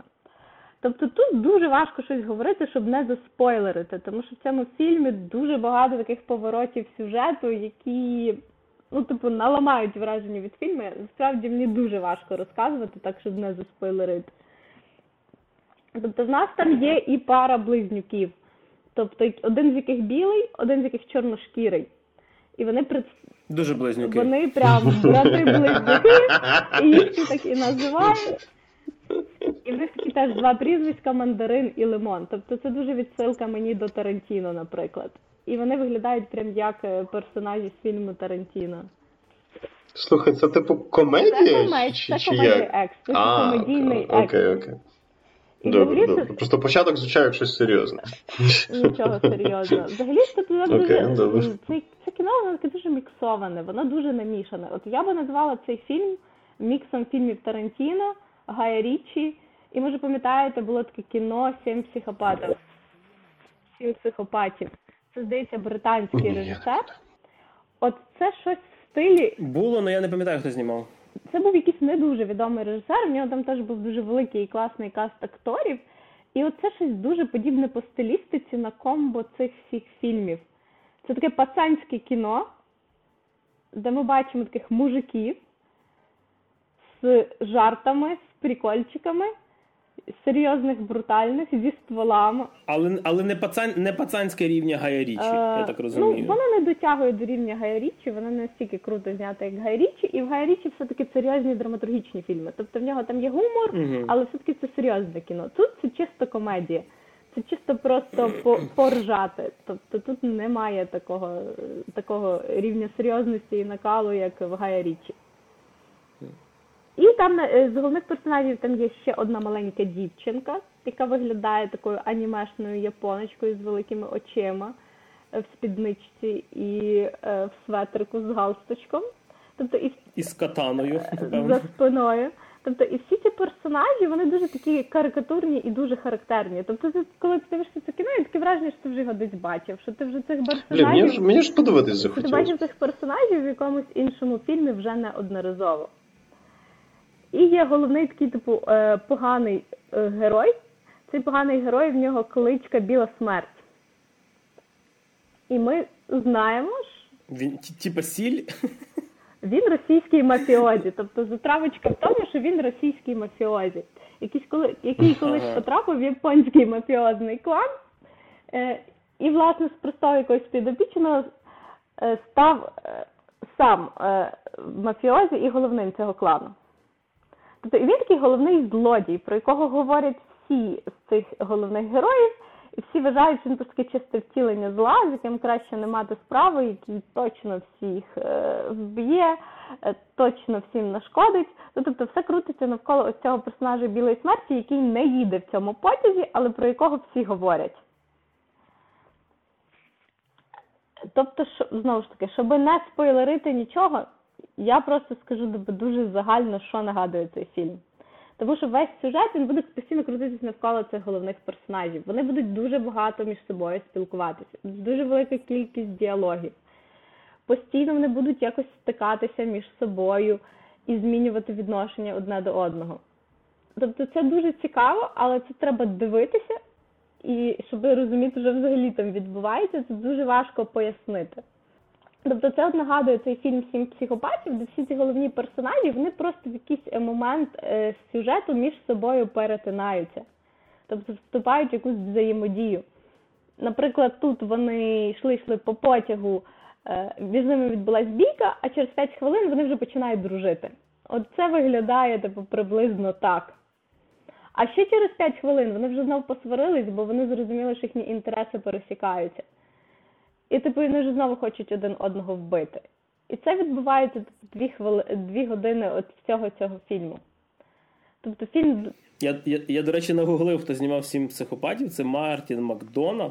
Це якийсь не то ірландець, не... не то хто. Та, ірландець, тому що навіть подивися на його, на його фільми. Він знімав «В Брюге», яке в нас залежно на дно «В Брюге». «Сім психопатів», е, теж ірландський фільм «Банші» і Нішеріна, типа назва міста там. І неочікувано він знімав е, три білборда на границі Ебінга, Міссурі. Це дуже крутий фільм. Так, і от типу, ти дивишся, в нього такі айр, айріш фільми йдуть, і тут, коротше, такий хоп, драма. Тобто в нього вся його, його, як би це правильно сказати, кар'єра, це як айріш кофі. Вроді кава, але є трошечки чогось ще. Продовжуй, перепрошую за таку. Окей, і в кожних з цих головних персонажів в них є якась історія. Тобто є от Бред Піт, який хоче зійти з цієї жахливої стежки і працює з психотерапевтом, щоб стати хорошою людиною. Потім є оця така маленька дівчинка, яка не зрозуміла взагалі хто, і ми просто бачимо, що вона дуже поганий персонаж, але ми не розуміємо до кінця фільму, які цілі вона переслідує, і на якій стороні вона взагалі грає, чи вона хороша, чи вона погана. Потім у нас є ці два брата-близнюка, Лимон і Мандарин, завдання яких доставити, власне, завдання яких, власне... Доставити жарти на наступну станцію. Доста... Доставити кейс е, з баблом, і е, синка оцього, власне, мафіозі Біла Смерть е, на конкретну станцію, щоб всі були живі, гроші були з собою, і щоб все було класно. Тобто вони такі приватні охоронці, які мають слідкувати за тим, щоб все було окей. Лєра, а там прості люди теж їдуть? Чи там, тільки оці маньяки? Там їдуть прості люди, але з кожної станції вони виходять і їх стає все менше. Тобто ми спочатку бачимо ага. повністю загружений вагон, а потім ми розуміємо, що чомусь цих людей стає менше, менше і менше. Там є навіть пояснення чому, але це буде в другій третині фільму, і це якби теж буде спойлер, якщо я скажу, чому цих mm-hmm. людей стає ну, менше. Да. Крім того, там кожен вагон дуже так знято, дуже в японському стилі. Ну, наприклад, як «Бігущі по лезвію», так, ці всі неонові вивіски, Токіо, Кіото, і от там так само. І кожен вагон, він дуже різний, тобто там є якісь ві ай пі-вагони, де тільки багаті е- клієнти, потім є вагон для дітей, де все в таких анімешних котиках, і ходить великий м'який котик просто по вагону і розважає дітей. Потім, до прикладу, є в... тихий вагон, де можна говорити тільки пошепки. І в якійсь одній, тобто там з батальних сцен, тобто чуваки е, б'ються, але дуже тихенько, тому що бабця з сусіднього сидіння просто така каже, це тихий вагон, типу, я заплатила за це бабці, типу. І вони такі, да, і, і вони такі, типу, сорі, мем, да, окей, ми поняли, і типу продовжують ці всі розборки, але просто в два тони тихіше. Ну, тобто, загалом, це дуже класна комедія, вона дуже смішна, і це ідеальний фільм, щоб піти в кіно, і просто поржати. Тобто піти з друзями, піти з своїм, своєю другою половинкою просто для того, щоб посміятись, пожерти попкорн, просто провести класно ці дві години часу. Без якогось серйозного навантаження. Бо це просто смішне кіно, і це більше комедія, ніж екшн-фільм. Хоча там вистачає цих бойових сцен. Там бойових сцен дуже багато, але бойові, бойові сцени там зняті максимально нереалістично. Тобто це таке тип... В якому? Тарантіно-левел? Типу, чи як? Навіть, мабуть, гірше, ніж в Тарантіно, тому що в Тарантіно це все якось обігрується під його стільок, а там, умовно, ти... Ну, в нього завжди гіперболізовано, нього, там та, всі та, відлітають та, далеко. Та, там фонтан крові просто починає летіти. Це дуже гіперболізовано, оскільки ти бачиш чувака, який, умовно, їде в потязі, який їде на, ш... на якійсь там швидкості триста кілометрів в годину, цей поїзд швидко тормозить і зупиняється, але всі залишаються умовно живі, так? Тобто і ні в кого ні подряпане. Тобто і таких сцен дуже багато. І ти просто розумієш, що вони дав- давно вже мали загинути, або принаймні, не знаю, поламати руки-ноги, але ми цього не бачимо. Ми просто бачимо цього Бреда Піта, який бере свою панамку там саме, де вона лежала, і просто встає, типу, і йде. Але при цьому в фільмі дуже багато смертей, до речі. Тобто дуже багато... історії, які закінчуються тим, що герої помирають. Знову ж таки, якщо не спойлерити, хто конкретно помирає, але частина цих вбивств потім загине. Такий, типу, міні-спойлер. що в процесі хтось оживає, хтось помирає, хтось помирає, ти думаєш, він помер, потім він оживає, ну, тобто такі дуже класичні прийоми. І їх дуже багато, там, бо ця, типу, сюжетна начинка, вона дуже-дуже-дуже насичена. Там кожні десять хвилин в фільмі щось відбувається. Якась нова зустріч, якась нова бійка, якась нова перестрілка. І це все супроводжується дуже смішними діалогами. Ну, діалоги трохи не дотягнули до рівня Гая Річі або Тарантіно, вони більш скучні, але він, режисер, намагається робити те саме от в стилі діалогів Гая Річі і Тарантіно. Тобто, що вони такі абсолютно беззмістовні, але, типу, смішні. От як в «Кримінальному чтиві» був діалог з анекдотом про помідори. Може, ви пам'ятаєте в кінці? Я більше про годинник пам'ятаю. Я пам'ятаю про бармена. Оце був хороший анекдот.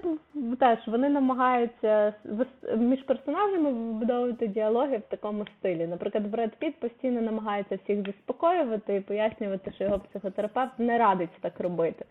Тобто перед кожною бійкою він просто намагається сказати такі: ребята, давайте жити дружно, давайте просто поговоримо і все вирішимо. Але в кінці кінців, ну, якби, бійки не уникнути.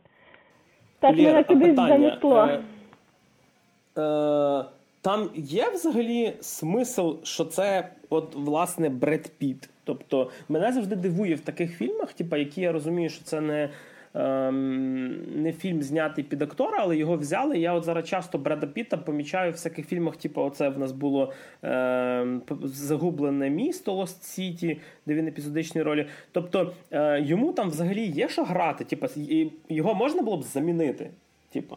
Тому що Бред Піт дорівнює багато грошей на гонорар для мене. Але я бачу решту касту, і це... Ага, це ж треба. Його, він грає класно, він відіграє свою роль кльово, але його можна було б замінити. Це не настільки складна роль, що її не міг би зіграти якийсь початківець. Тому що, наприклад, весь цей каст акторів, які маловідомі, вони на фоні Бреда Піта нічим не виглядають гірші, ніж, власне, сам Бред Піт. Тобто він більше головний персонаж, ніж вони, але фактично за ними спостерігати не менш цікаво, наприклад, ніж за Бредом Пітом. Тобто, чи то заслуга того, що персонажі дуже такі яскраві і класно вибудовані, чи це, можливо, і заслуга акторської гри, цікаво дивитися саме на персонажів, на те, як вони між собою взаємодіють, на те, як вони ведуть між собою діалог, що вони роблять, як вони виглядають. Тобто в них в кожного навіть якийсь там яскравий елемент одягу, який дуже круто відрізняє від іншого. І цікаво дивитися саме за ними, в тому числі і за Бредом Пітом. Тобто вони всі круто відіграють. Там якраз дуже сильно просідає сценарій, тому що як такова історія, вона... Ну, нам розповідають істо... історію про те, що там чувак має дістати якийсь кейс, і це така дуже типова, банальна історія, яка в кожному бойовику. І, в принципі, типу, в кінці... Це, за цим стає просто нецікаво спостерігати саме за самим сюжетом. Він стає дуже беззмістовний. Тобто те, що вони постійно носяться з якимись непонятними кейсами, з якимись непонятними дітьми, яких вони мають охороняти. От, от в цьому є дуже великий мінус. Ну, типу, to be fair, в «Кримінальному чтиві» теж був кейс. Тобто втрачається якась сама ця історія. Ти більше хочеш дивитися на те, як вони грають, ніж взагалі на сюжети, який, типу, розвивається. І Це, і цю увагу тримає тільки те, що постійно є оця динамічна зміна сюжету, постійно якийсь новий поворот, і тобі показують якусь інтригу, і тому за цим насправді цікаво спостерігати, що тобі показують якогось нового персонажа з іншої сторони, розкривають якусь інфу про нього. Тобто... Мені це, до речі, по розповіді нагадує дуже е, моє відчуття від фільму «Hateful Eight», як вона там, «Огидна вісімка», чи як це було, Тарантіно. Коли е, фактично весь фільм – це діалоги, е, і мені дійсно було тіпа, цікавіше дивитися на те, як персонажі просто в кадрі між собою взаємодіють, говорять, ніж на якийсь там сюжет про якусь там сестру бандита і, і тіпа... І а враховуючи, який там ще й каст. Ну, так, так. В цьому, в цьому, там ще є така, типу, філософська лінія, де Бред Піт шукає себе. І цю лінію теж вони її в кінці виводять на перший план. Тобто там з'являється старий японець, який виявляється там певною дуже вагомою фігурою в житті оцього мафіозі Біла Смерть. І він раптово з'являється і починає просто розповідати Бреду Піду притчу про життя, про долю і недолю, і, і це все набирає, скоріше, такої філософської окраски в кінці. Тобто ми бачимо, що це не просто історія про поганих хлопців, а це історія про поганих хлопців, які насправді шукають балансу, ідуть до гармонії, до того, щоб знайти себе. Паралельно вбиваючи да, людей. Паралельно вбиваючи людей. Одне другому не мішає. Тому це такий чорний гумор, тому що всі ці жарти, вони такі на грані чорного гумору, на оцій такій межі. Тобто одночасно це дуже багато смертей, багато крові, але ці всі смерті, вони подаються дуже весело і дуже розважально. Тобто навіть коли якийсь персонаж помирає, це не сприймається як якась трагедія, це сприймається типу, а, кльово порозважались. От, тобто якось так це виглядає в цьому фільмі. При цьому в кінці там така прям філософська притча, що от, типу, ти класний пацан, Бред, і тому в тебе все склалось. Ну, знову ж таки, я не маю що говорити так, тому що будь-яка конкретика – це буде спойлер. Це буде просто спойлер. Ну, в принципі, ти так же. Я раджу подивитися та, та, тим, хто якраз любить кіно в стилі Тарантіно, в стилі Гая Річі, кому сподобалось «Сім психопатів», «Мерзенна вісімка», тому що це дуже схоже кіно, але не очікувати від нього якогось рівня Тарантіно чи Гая Річі, бо він до нього просто не дотягує. Так, персонально. Лєр, в мене ще одне питання. Це, я, напевно, з цим зараз не завжди слідкую. Це сервіс цифровий ні, чи це в кіно ні, це зараз? Це в кіно. Воно? Наскільки я знаю, ага, окей, на платформах значить... воно ніде не виходило. Тобто так. воно, ну, воно поки, йде поки, поки в кінотеатрі. І це чудовий фільм, mm. щоб сходити на нього саме в кіно, або подивитися mm. навіть вдома ввечері собі під під І наскільки під я розумію, воно вже з дубляжом, воно так, вже з перекладом. Так, воно перекладено українською, так. Окей, це круто, тому що це, до речі, мені здається, чи не перший фільм від початку війни, який переклали. Тому що майже все, що десь якимось навіть в нас прокатом виходило, йшло тільки з субтитрами.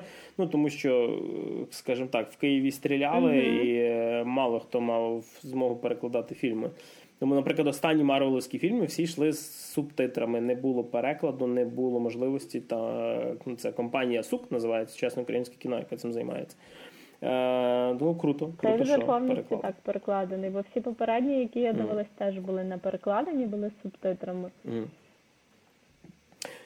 Добренько. А поки ми не перейшли до нашої останньої і нарешті вже ігрової теми, я ще дві копійки я Максу обіцяв вкинути, е, тому що якщо я про це не скажу, хтось це, не дай Бог, подивиться. Е, я ще на Нетфліксі глянув по, по раді певних знайомих, яких я не буду, певно, слухати, можливо, вже. Ніколи в житті. Фільм з Роуеном Аткінсоном «Людина проти бджоли». Це, це, це не серіал, тому що, грубо кажучи, це фільм, який порізали по десять хвилин на серії. Тікайте від цього, не дивіться це, не качайте, не, ні безплатно. Це найгірше, що я бачив за останніх кілька років. Це грьобаний Том і Джері, в який не смішно дивитися ні дорослим, ні дітям.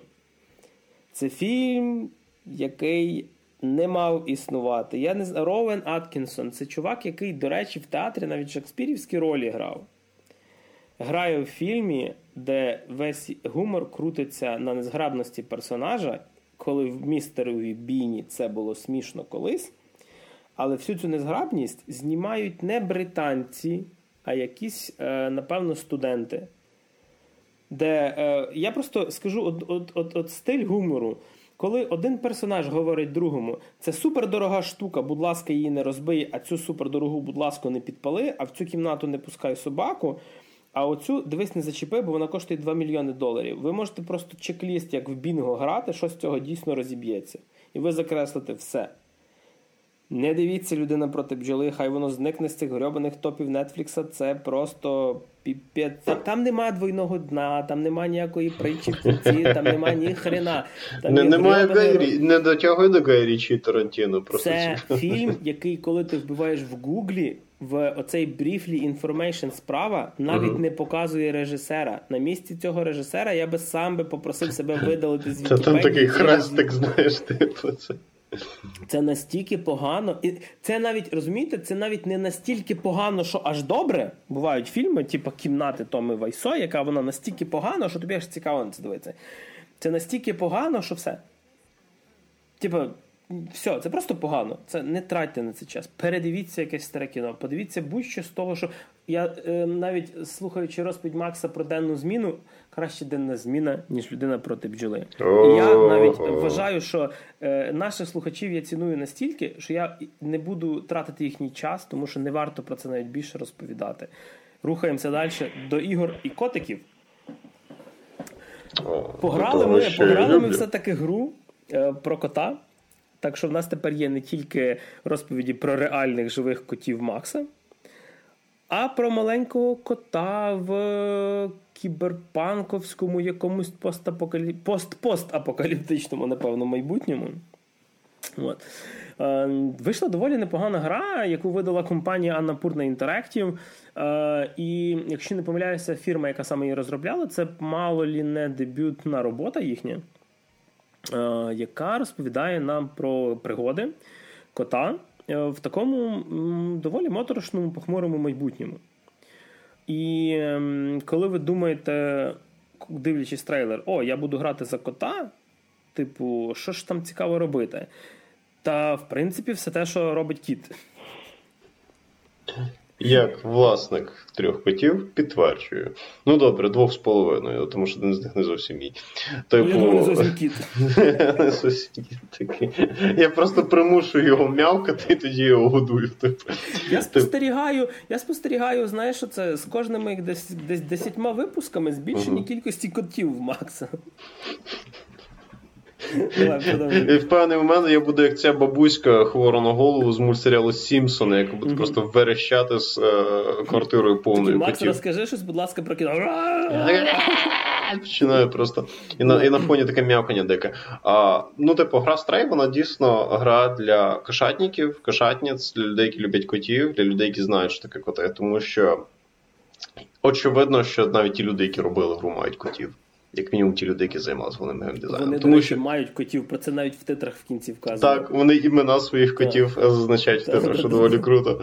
Типу, відповідно, гра, вона, от як сказав Григорій, от що ти там будеш робити за кота, і ти дійсно робиш те, що робить кіт, і це, за цим всім якось, це, цим доволі весело займатися, тому що це гра, яка базується не... Це не якийсь там супер-екшон, чи якийсь там бойовичок, чи щось таке. Це, це, це така... квест більше. Так, це, так, так, це такий квест е, з простими просторовими головоломками, де ти е, маєш трошечки паркуру і маєш застосовувати трошечки логіки. Тобто у вас, наприклад, е, ваш котик... Котячої він... логіки. Котячої логіки, що доволі круто. Тобто там є кнопка, де можна царапкатися.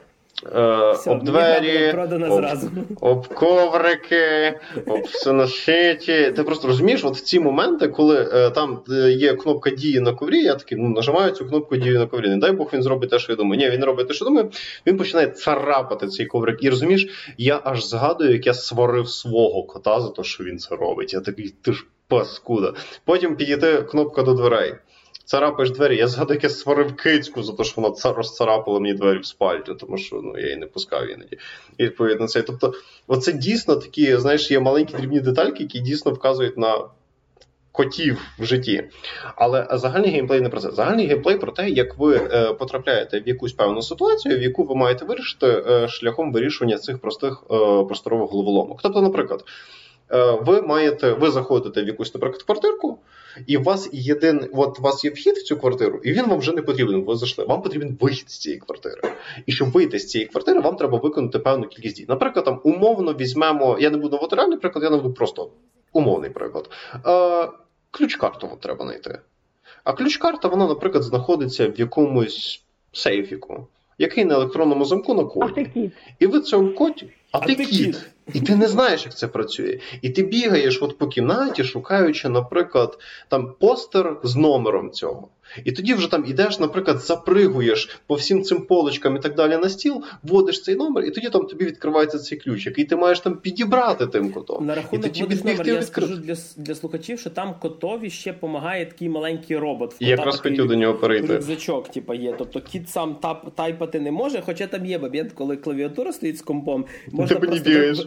ти по ній просто бігаєш, і на екрані просто всі ці так, починають. Так, і видаються звуки. І це теж доволі життєво, тому що я пам'ятаю, як я колись працював, відійшов перекурити, не заблокував екран, і мені в певний момент в Інстаграмі почав писати наш офіс-менеджер з моєї попередньої компанії: Максим, зайди в Slack, будь ласка. Я заходжу в Slack, а в мене там ши-ши-пр-ж-бж-бж-бж на пів екрана, і я такий пишу.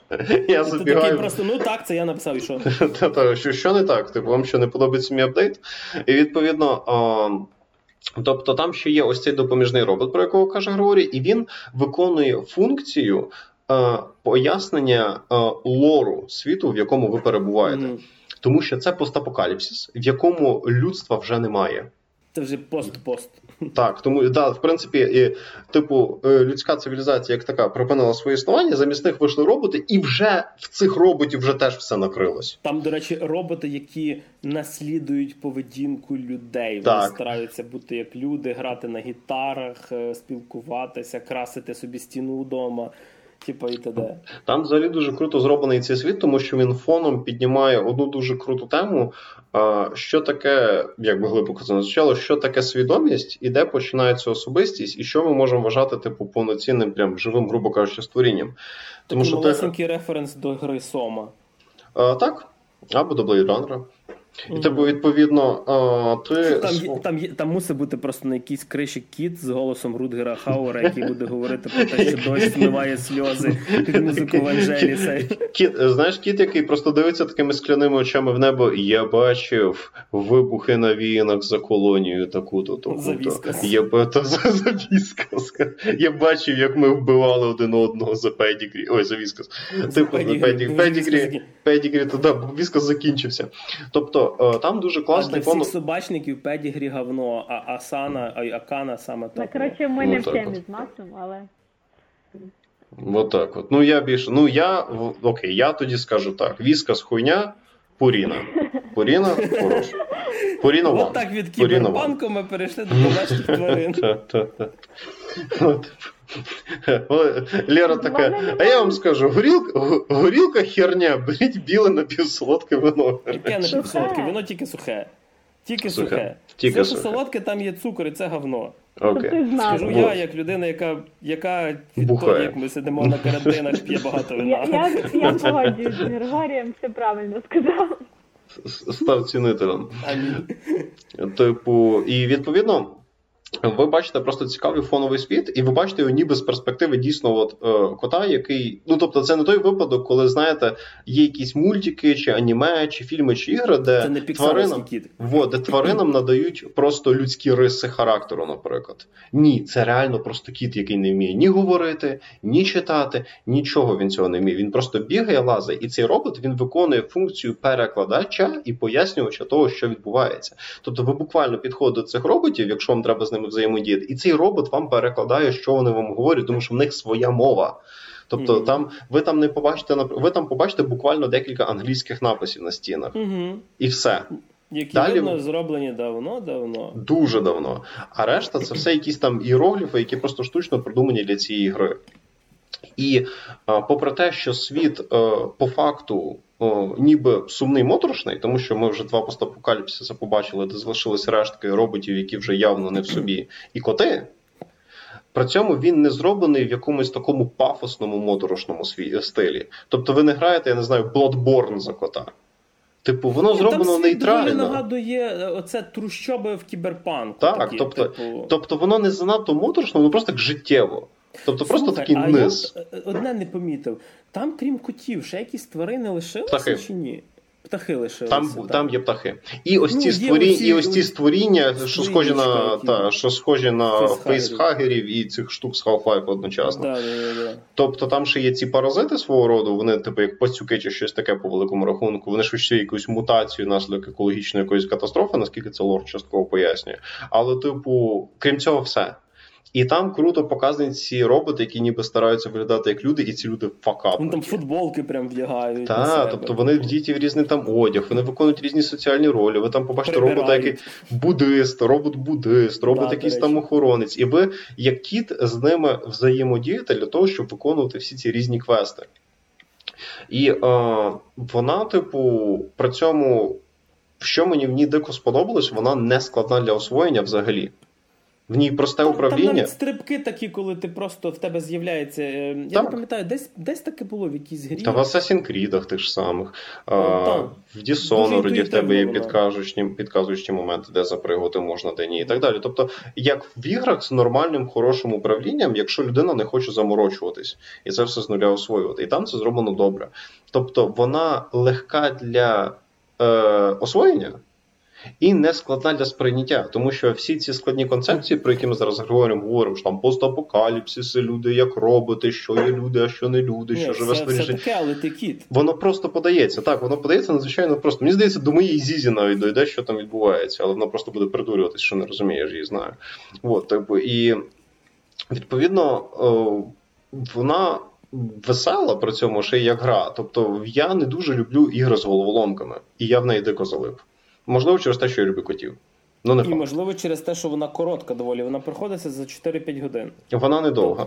Тобто, і мені вона... здається, це б не спрацювало би, якби це була б гра, на, наприклад, на п'ятдесят годин у відкритому світі. Згоден. Тому що гра, вона проста для освоєння, але вона доволі одноманітна в плані того, що ви робите з точки зору механіки. Тобто, там прикольна історія, там прикольний стиль, там класний сеттінг. Але як сама по собі гра, пригаєш, бігаєш за кота, пригаєш, бігаєш за кота. Скидаєш лапками все, скидаєш цим, та-та-та, там скидаєш всі ці речі, і воно, типу, прикольно, і це дуже мімімішно, знаєш, там дві-три годинки пограти, там чотири, може п'ять, ну все, не більше. Я себе додам, там є ще дуже прикольні котячі моменти, тобто, наприклад, там є місця, де можна спати, тобто ти просто mm-hmm. проводиш і нажимаєш кнопку спати, і, і тобі, ну, на PlayStation це там трофеї, а я не знаю, як воно в Steam чи в чому, там якісь досягнення.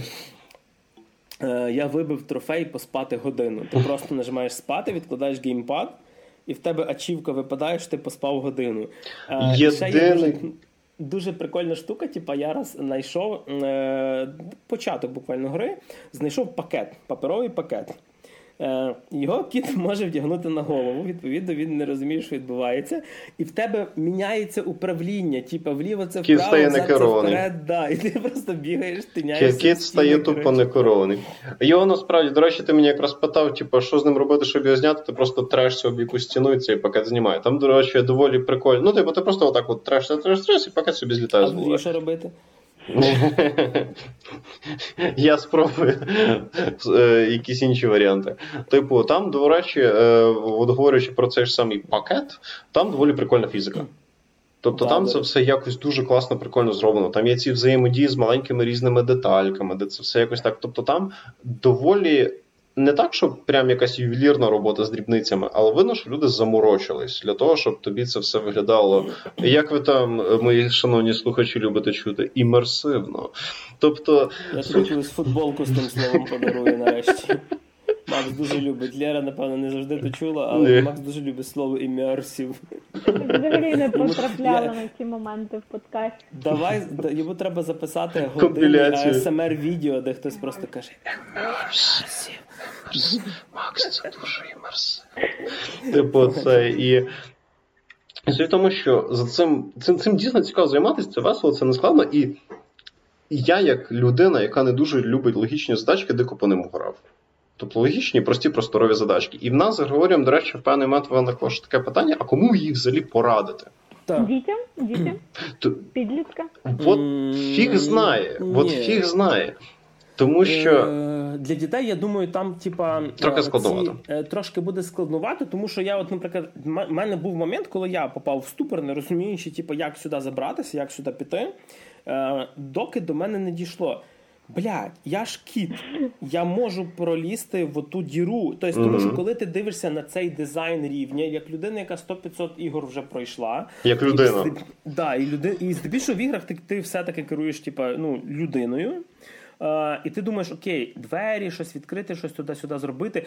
І ти, а потім такий, окей, можна просто пройти по балкону, по перилах, застрибнути через відкрите віконечко кудись там, пройти по якихось там, наприклад, стосах книжок, типу, і десь кудись пройти.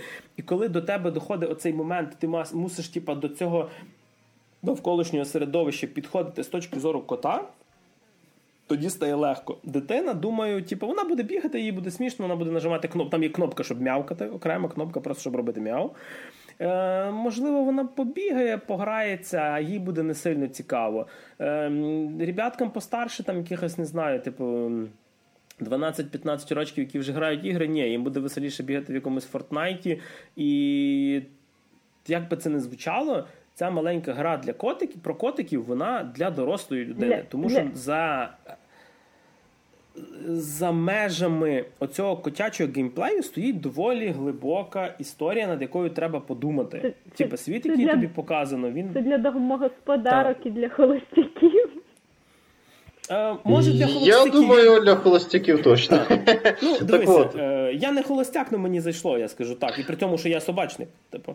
Е, там, е, я б сказав би так, якщо ви любите кіберпанковські історії, власне, підхід до цього світу, це е, щось на, на межі постапокаліпсису кіберпанковського світу з точки зору тварини. Тобто це то, чого, це, е, то, чого раніше не робили. Я дуже не люблю того високопарного слова, але це типу такий собі експірієнс. Типу. І це, до речі, гра, яку не вийде зацінити через віддяжки.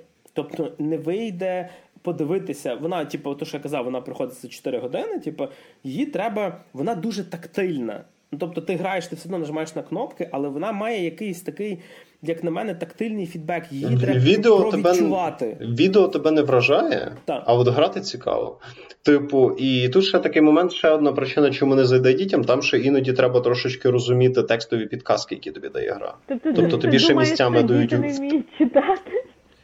І там, ну діти дивись, там треба читати, okay. Не люблять цього. Їм це буде не цікаво. Це якщо ти, знаєш, дитину прям примусиш будь-що той розумій, так, вона швидше все так, але чисто для розваги вона цього робити не буде. Я як людина, яка грає ці ігри з дитинства, знаю, як це працює. Типу, і а, тут ще такий момент, що крім холостяків і домогосподарок, я би радив цю гру, насправді, двом діаметрально протилежним категоріям людей. В будь-якому випадку дорослим. Першим, це люди, які грали дуже багато ігор, і їм просто надоїло постійно грати всі ці екшони, де ти там все місиш, гасиш, довбиш, всі ці там РПГ-хи, всякі там пафосні екшони, мілітарі. Це коли у вас пропав ваш ігровий во, стояк. Во-во, коли, коли у вас починається ігра... такий, я вже замахався з іграми Ubisoft. Так, так, так, так. Тобто... Що би таке би попробувати, щоб воно мені подарувало якісь нові враження? Так, це такі ліки від ігрової імпотенції. Ви отримуєте різноманіття. Так, да, тобто... і ви не хочете запускати щось від Paradox Interactive, контурні карти. Ну тоді ігрова імпотенція перетворюється в ігрову фригідність просто. Типу, і друга категорія, це якраз люди, які дуже мало грають ігри. Тому що Stray дуже прикольний насправді для людей, які не дуже багато грають ігри і не дуже розуміють, знаєш, ці традиції, ну, нам зарішується легше зрозуміти, тому що ми більше граємо ігри, і ми вже звикли до дуже багатьох ігрових умовностей, які є, по суті, ігровими стандартами для багатьох мейнстрімних ігор. Тобто ми привикли, що ото треба так, ото треба сяк. Оце в іграх, як правило, можна робити, а це, як правило, в іграх не можна робити. Якщо ця дверка не відкривається, значить вона щось просто не відкривається, вона виконує функцію фонової картинки. Треба шукати до неї там ніяких ключів і так далі. Ми знаємо, як це все діло працює. Stray трошечки інакше в цьому плані працює. Він нагадав мені трохи Brothers: A Tale of Two Sons, до речі. Mm. Коли я трохи okay. грав. І, типу, він не складний для освоєння, і він не йде прямо за якимось дуже дикими сучасними трендами цих відеоігр, і він тебе не нагружає великою кількістю функціоналу. Тобто, якщо тобі цікаві ігри, але ти мало граєш, тобі просто хочеться щось таке попробувати, чисто для загального розвитку, теж можна спробувати. Тобто, дві діаметрально протилежних категорій людей. Людей, які вже просто нудить від мейнстрімних загальних ігор в більшості, і людей, які насправді навпаки їх дуже мало грають. Оце мої дві категорії. До речі, Stray це ж перекладається як бродячий. Угу. Типу, до речі, він і є бродячим. п'ять копійок добавлю трошки, зараз ми вже заговорили за тварин. Uh, перша частина п'яти копійок це про те, що найдіть і почитайте комікс Stray Dogs. Неважно, в інтернеті скачайте, десь замовте сто сторіночок, винесе вам мозк настільки, що ви плакати будете. Настільки хороша фігня. Особливо, якщо ви власник тварин. Не знаю, де ви це знайдете, ніяких лінків я ніде, ніде не буду лишати. Просто прочитайте. Я просто згадав про Stray, і от є Stray Dogs. Це е, от то, що я ніколи не подумав, що е, мені таке треба прочитати, але коли я прочитав, я зрозумів, що мені того бракувало. І друга штука, раз ми заговорили за тварин, Я вже не раз казав, в мене є собака, собаку звати Тор. Ми гуляли вчора чи то позавчора, не пам'ятаю, його треба ж вигулювати. І йде якийсь один з сусідів з нашого житлового комплексу і починає кликати свою собаку Фрея. І це таке? Фрея – це мати Тора, та породи різні, але я думаю, ми рано чи пізно весь Асгард тут зберемо. До речі, а ви пам'ятаєте, Як... пам'ятаєте, була колись гра про козу, симулятор кози? Ви її гра? Козла. Козла. Да. Goat Simulator. Да, да. І, до речі, її розробники такі смішні-смішні, вони назвали продовження гри, другу частину Goat Simulator три. Ха-ха-ха. От так. Шукайте тепер другу частину. Devolver Digital вже, походу, видихаються. Так, да, була, була, типа, була ця симулятор. Цими дивними симуляторами є прикольні штуки. Я недавно відчув, що я залип в гру, яка називається Симулятор мийки. Тобто ти просто... Так... Тебе попросили помити посуду чи що? Ні, в мене є посудомийка для цього. Е, я просто запустив гру, і вона називається Wash Simulator. Думаю, ну окей, типу, хрен з ним. Бо стоїть грязна ржава машина, і ти різними типами водонапірних штук, типу, ну, миєш її. Я поняв, що я півтора-дві години сижу і просто і, і, і граю цю гру. Думаю, блін, окей, це, це як до того, що якщо вам, ви не знаєте, що пограти, деколи ви можете знайти дуже дивні речі. Колись ну, такі в мене... Я можу, навести, я, я можу навести банальніший приклад, я грав Surgeon Simulator, це більш попсовий варіант всіх а, цих ну, смішних сім... типу, просто Surgeon популярний. Simulator це не симулятор, типу, це я просто стьоб, а от там це якраз прям симуляція. А, окей. Типу, це от, воно ну от. От в підсумку, я думаю, зістраємо підсумки підвели. Гра надзвичайно мімімішна, класна, прикольна. Персонально одна з моїх улюблених за цей рік. Тобто на рівні, як би смішно це не звучало, Elden Ring по враженням. Так, це різні ігри, але і той, і другий я дико кайфану. Такий Elden Ring, хардкорний ар пі джі на сто п'ятдесят годин, щоб пройти Stray про котиків. І я такий, насправді, і, і такий Макс, і такий сидить Макс таким максимально переконаним цим, насправді, в цих ігор багато спільного. Ну, Макс мусить сидіти з максимально чимось. Максимально чимось, так. А, вот. А перед тим, поки ми не закінчили, я ще нагадаю для наших слухачів, що не забуваємо на всі лінки, які ми постимо в нас в описі. Підписуйтеся всюди. Чим більше ви підпишетеся всюди, тим більше ми втішимося від того. Знову ж таки, дуже дякуємо нашим слухачам, тому що, наприклад, в Apple Podcast ми недавно вибралися, мать його, на перше місце в розділі відеоігри. Всякі ДТФи не занесли, Disgusting Man, в сраці, та те, що рулить в нашому регіоні. Та, коротше, от. Знову ж таки, більш лояльно дякуємо нашим патронам за підтримку. Ми перекидаємо всі кошти, які заробляємо з патрону, на «Повернись живим». Якщо ви можете донатити нам, хочете підтримати нас, також є такий сервіс, як Buy Me a Coffee. Каву ми теж любимо. Ви слухали сімдесятий випуск подкасту «Та ти що?», і в студії для вас, як завжди, розповідав про котів і не тільки Максим Морозюк. Всім всього хорошого, бережіть себе.